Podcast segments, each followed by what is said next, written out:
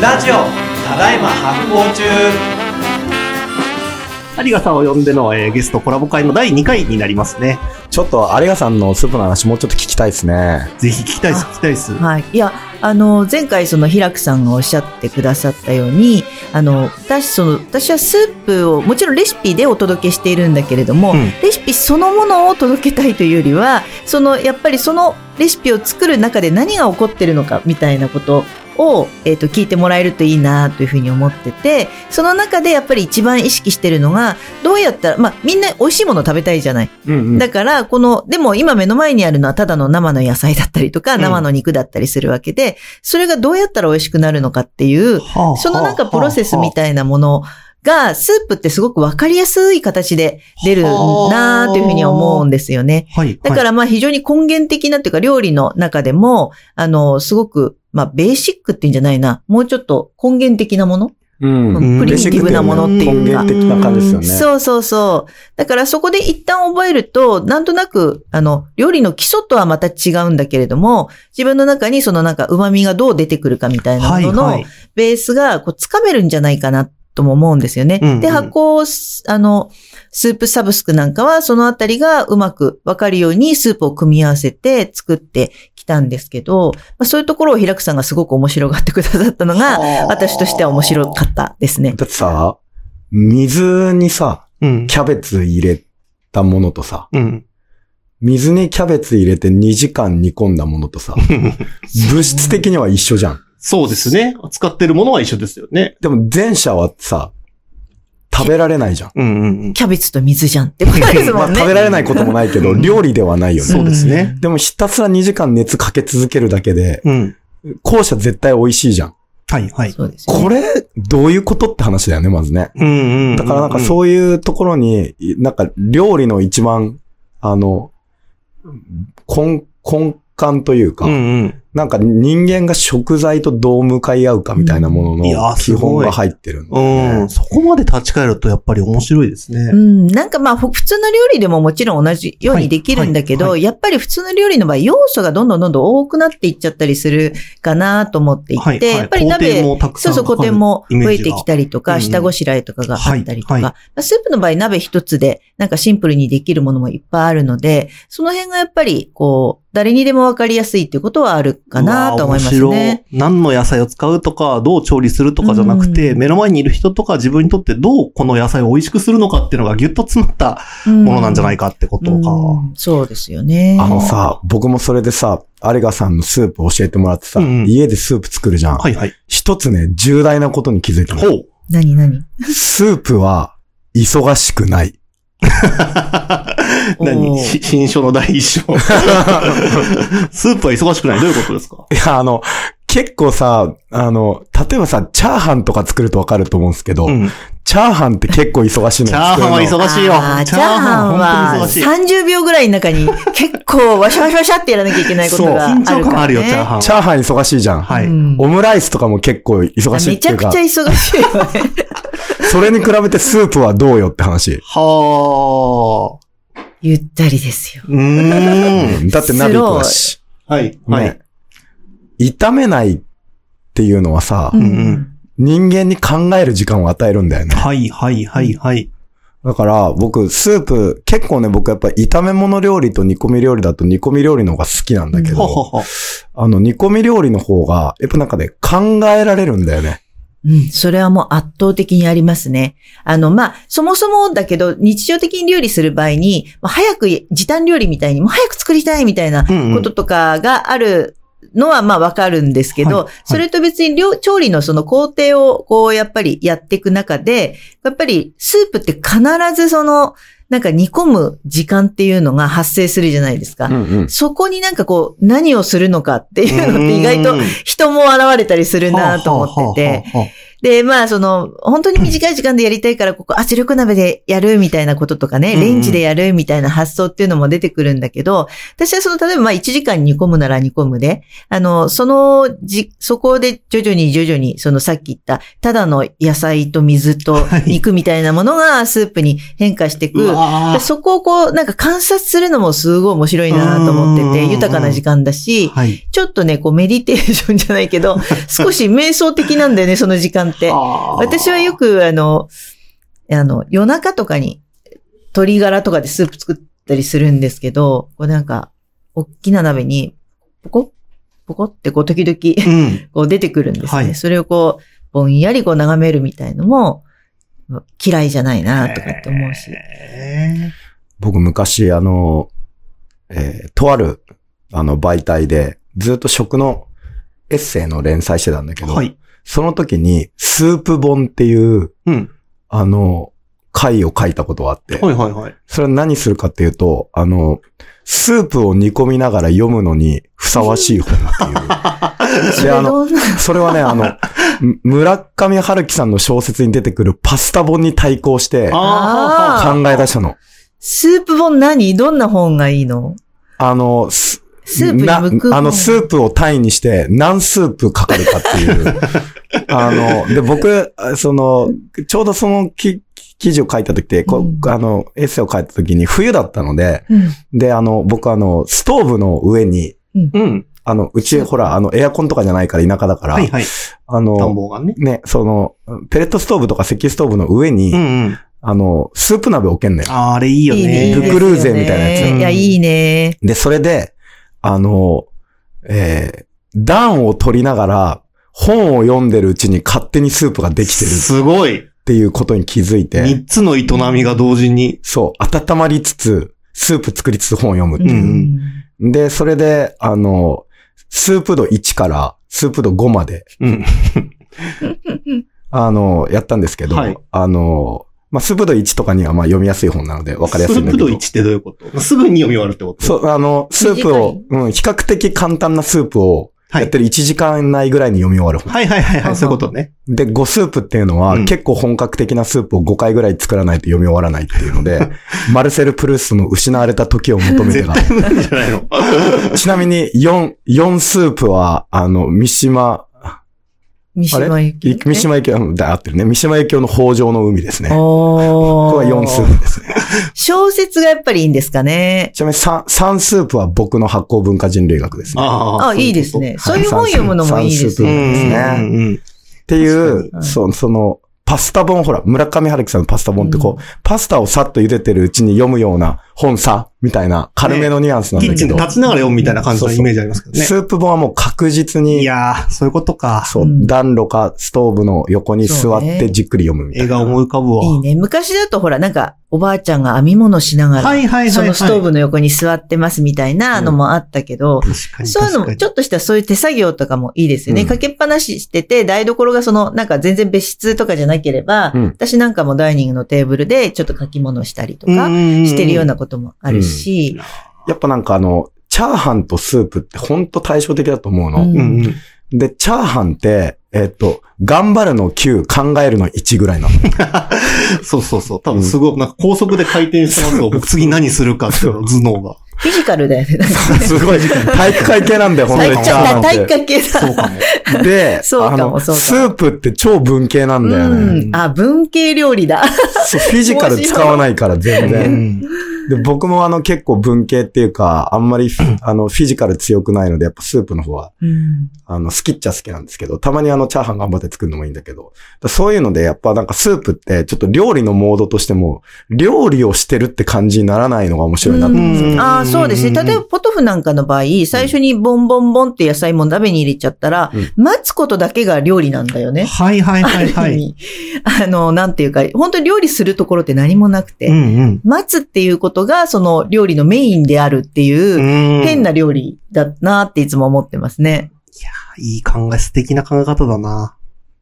もうみんなスープ作りたくて仕方なくなってきたなってきますすね、こんな話聞いたら。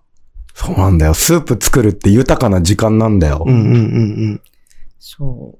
まあ、とにかく本当に心のゆとりもね、そうやって出出てくるし、あの、結局なんか今の人たちがその料理大変だなと思ってるのってほとんどがこう、心のゆとりのなさみたいなこと、はい。時間であったりとか、他にいろいろやらなきゃいけないことがあって、その中でその料理もこまごまいろんなことを考えてやらなきゃいけないっていう、そこがなんか一番私がこう普段こう、いろんな人から料理の悩みなんかを聞いてると、うんうん。あの、聞かれるようなことなんですよね。はいはい。だからそこにちょっとこう、ゆとりというか、あの、間みたいなものを置くっていうのもね、すごくスープの果たしてくれる大きな役割かなというふうには思ってますね。本当にそうだ。ふけー。ね、なんか、多分、しなきゃいけないで作る人も多いじゃないですか。あ早く作らなきゃいけない。ねたくさん作らなきゃいけないとか、あの、何食作らなきゃいけないとかっていうのをやりながらいけない。そその、しなきゃいけない料料理とはまた全然別の存在なのかもしれないですね。いや、めっちゃいいね。スープを作ることによって、生活の中に間を作る。うんうんうんうん。そういうことだ。これ、ほぼ、室町時代の茶では。お茶 あ、室町時代のお茶そうなのね。で、そういうところから生まれてるのね。千利休とかね。うんうん。あの、村田事故とか、もともとは、あの、武士の世界が殺伐としすぎてて、うん。ああ、そうかそうか、そあーそう、そうかもしれない。うん今、殺伐としてるもんね。みんなね。だから茶の時間だけは、あの、ほら、二尻口ってあるじゃないですか、茶室の。はいはいはい。あれは刀を持って入れないように。そういうことらしいですよね。ちっちゃいくね。そう。できてだからその茶室に入るときは刀を持てないってうん。いう。うん。で、そこで、あの、静寂のひとときを過ごすっていう。っはいはいはい。ていう、茶の湯の精神が今、有賀さんのスープに宿ってきてるってことですか、これ。そうね。もうスープを煮る時間だけは、日々のことを忘れて、こうなんかこう、ほっとできる世界の中にいるみたいな理想ですね。いやーまさにメディテーションだ。うん。いいっすね。なんかあの、す、スープ、茶会みたいな感じでスープ会みたいなのってやるんですか？いや、やりたい。それね、すごくやりたいんです。ちょっとはなんなんかやろうかなと思ってるところに、ちょっとコロナとかもね、あってなかなかなんですけど、なんか、半日とか、半日ぐらいの料理教室みたいのをやりたくって、例えば朝10時から夕方6時ぐらいまで、うん。ひたすらただそこで、大きなスープで煮込んでるみたいな。か完璧それ千の利休の茶会じゃないですか、それ。楽。しくない。なんか、朝9時とか10時ぐらいに集まってもらって、うん。野菜洗うのだけ手伝ってもらって、うん。はい、入れました。じゃああと6時間ここで、えー、のんびり過ごしてね、みたいな。うわー。どうですか？最高すぎる。行きますね。癒されていく、どんどん。うん浄化されていきそちゃんと入り口に僕刀置いてきますえね。ーいいね、いいね。う。そうそう下げて入って仕事持って、仕事持ってきたりするのなしよ、みたいな。確かに確かに、そういうことですね。6時間とかあると仕事とかみんなやり出すからねはいはい。そっかそっそうそうそうか。それが現代、現代における刀かもしれない。パソコンとかね。スマホとか置いて。あーめちゃくちゃいいスマスマホ置き口が入り口であって。スマホ置き口昔の刀は今スマホだからね。そうかも。うんあー面スープ室、スープ室があって、うんスープ室の入り口の前にスマホを置くバスケットが置いてあって、いいね。没収みたいなね。うんそう。で、そのスマホを預けて、スープ室に入って6時間、ただ煮込む。そう。そでも。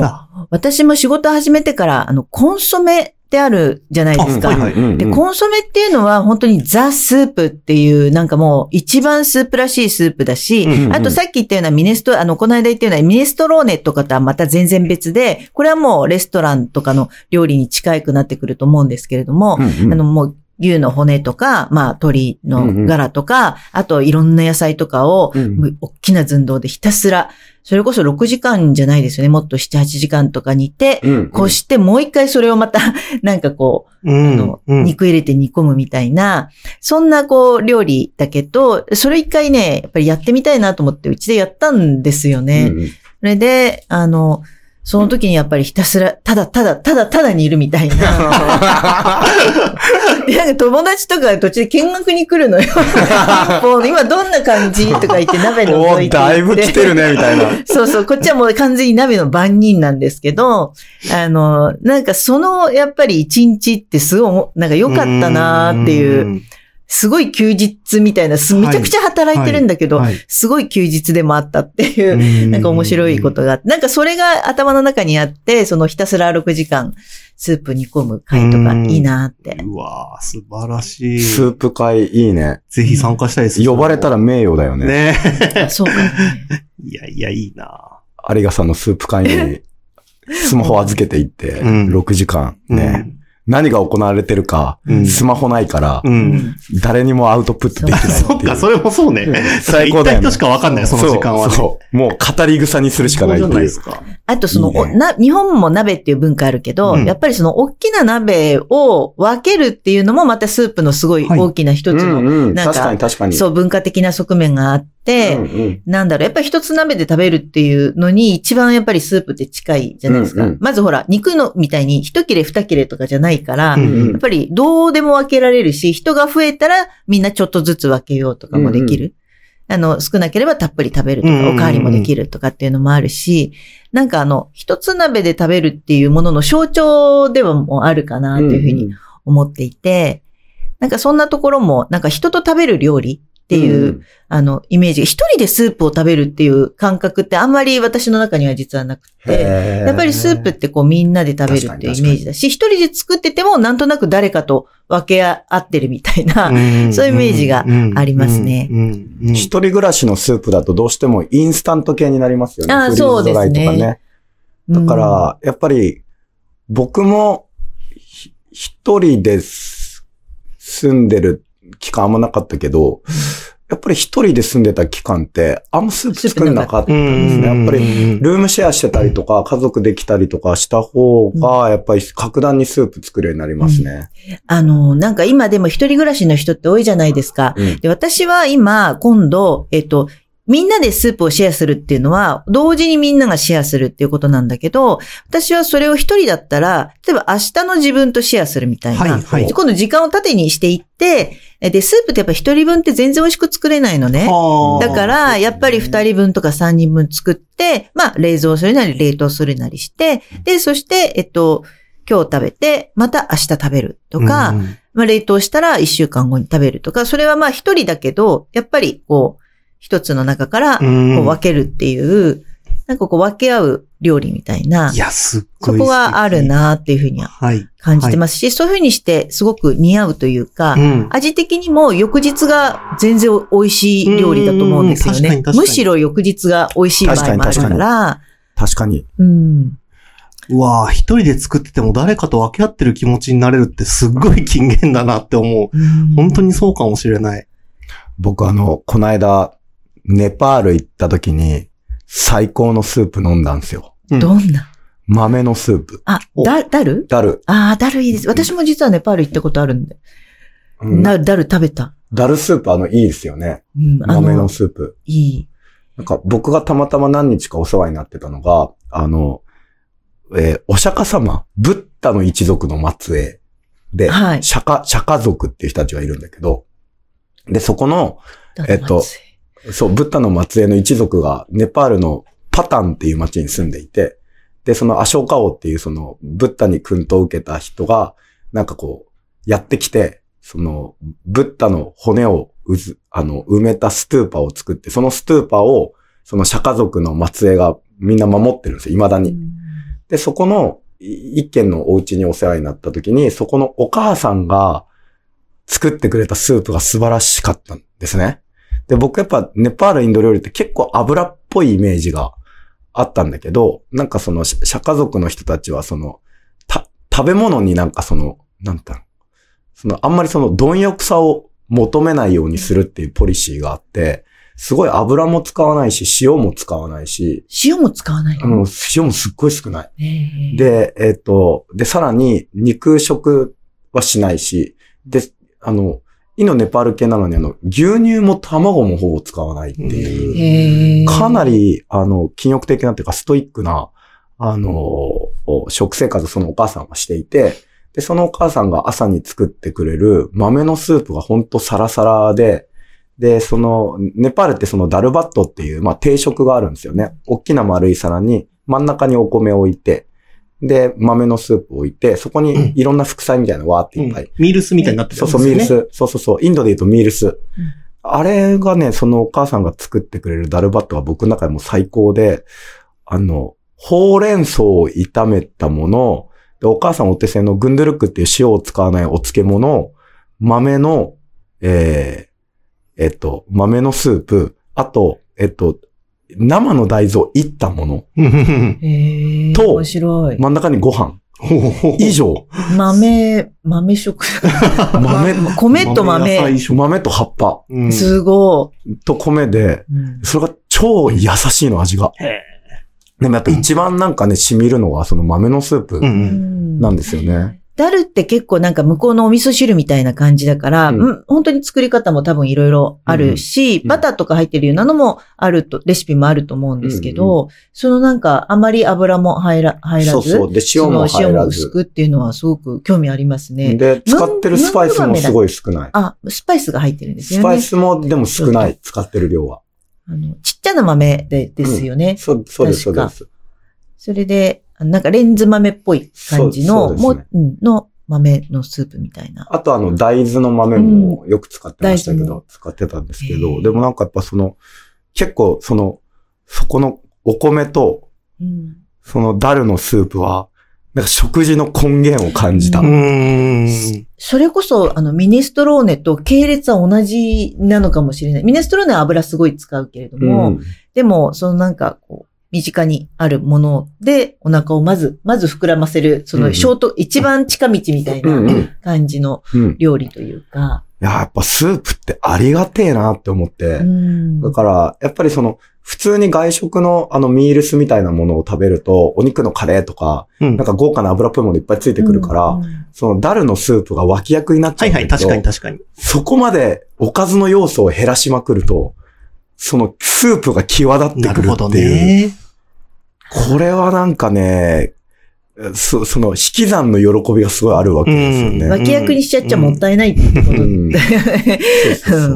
だからやっぱりなんかちょっとスープを、いあの、若干やっぱりひ、あの、おおや脇役に従っちゃういや文化があって。それも本当に私感じてて、やっぱり日本だと定食みたいなものとかに、まあご飯があって、おかずがあって、で、そこにこう味噌汁とか、はい。あるいは洋食だってもスープついてくるんだけど、大そうですね。体がこう薄いお味噌汁とかスープにちょっと浮き身がなんか、あの、申し訳程度に乗ってるようなスープっていうのがみんなの頭の中にあるやっぱりスープなのかなっていう感じがするんですけど、やっぱりもっとこう具とかを増やして、なんとかガツッとさせていくと、それがもう主食にな、なりうるみたいなことはあるのに、その食べ方をしないのはすごいもったいないなって思うことはありますね。でもそのダル、ダルなんかも私はすごくいいスープだなってうん思っていて、確かにミネストローネ味あったわ。ダルのスープも。そうそうだと思いますね。発想としては同じっていうか、うん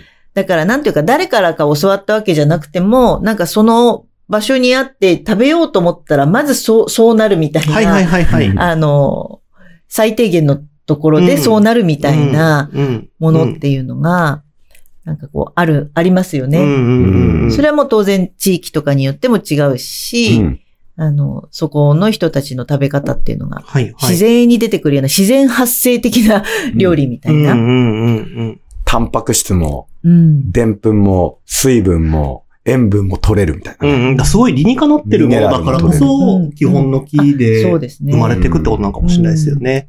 いやー、いいね、やっぱスープね。いや、お二人のスープについての話、少し、その思想的なところ、あとスープの存在っていうところについて知れた回だったような気がします。うんいや、僕帰って速攻スープ作るわ。いや、これ多分聞いてる人もスープ作りたくなってる人すごいいるんじゃないかなと思いますよねう。ん。うん。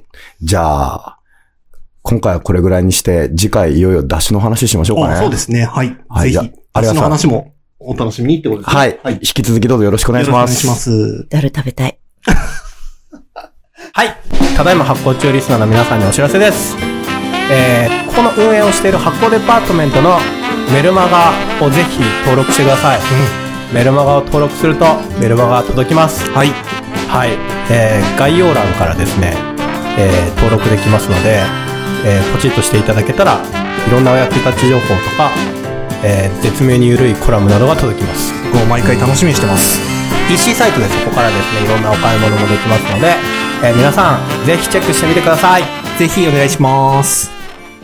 この番組は制作発行デパートメント協賛バリューブックスで下北沢ただいま発行中スタジオからお届けしております。ポッドキャストは Spotify、映像は発行デパートメントの YouTube チャンネルで視聴できますチャンネル登録をぜひお願いします。